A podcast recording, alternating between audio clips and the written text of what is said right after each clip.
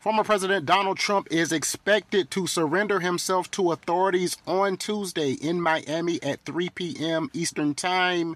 This is the result of a months long federal probe by special counsel Jack Smith. Smith, after reading the full details of these unsealed documents, said Trump's biggest foe is Donald Trump. On Thursday, Trump became the first former president to ever be indicted on federal charges. Friday, he was out golfing in New Jersey.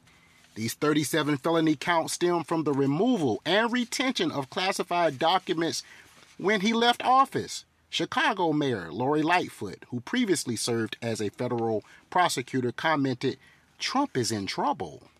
The strongest cases and indictments are the ones where you take the defendant's documented actions, words, and deeds that are memorialized contemporaneously and use that to build your criminal case, and that is exactly what this indictment does.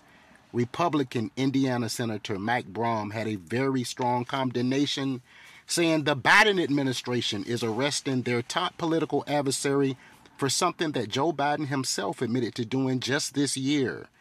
The Department of Justice, to be clear, they have unsealed a 37 count indictment against Donald Trump on Friday that laid out a stunning case against the 45th POTUS.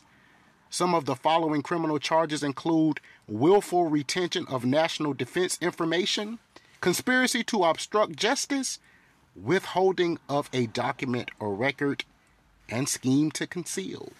Trump's unwillingness to cooperate and his deliberate removal of classified docs from the Oval Office just may land him behind bars.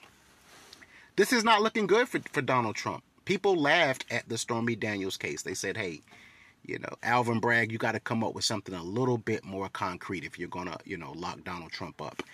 I think that Jack Smith and the Justice Department, they have their ducks in a row. Donald Trump is probably going to prison.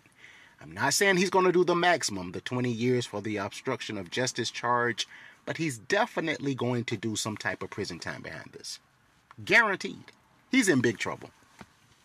I mean, 37 felony counts, and this is a very, very stunning case that this federal probe, these uh, unsealed documents have laid out. It's just it's not looking good for Donald Trump. And the fact that he's running for president in 2024, I think this is going to cast a cloud over his uh, future presidential endeavors. I think Donald Trump is going to prison. Maybe Leavenworth, or he's definitely going to do some time. He's going to be incarcerated behind these uh, recent charges. Like I said, these charges are totally unrelated to the Stormy Daniels case. You know, Trump pled not guilty uh, just a few months back to what 34 felony counts against uh, for basically using hush money to quiet Stormy Daniels, a porn star who he allegedly had a unscrupulous affair with. But this is totally unrelated. These are new charges. Donald Trump may be going down. You guys have been locked into another edition of Convo Over Cigars. I'm your host, Derek Andre Fleming. It's a rainy Saturday.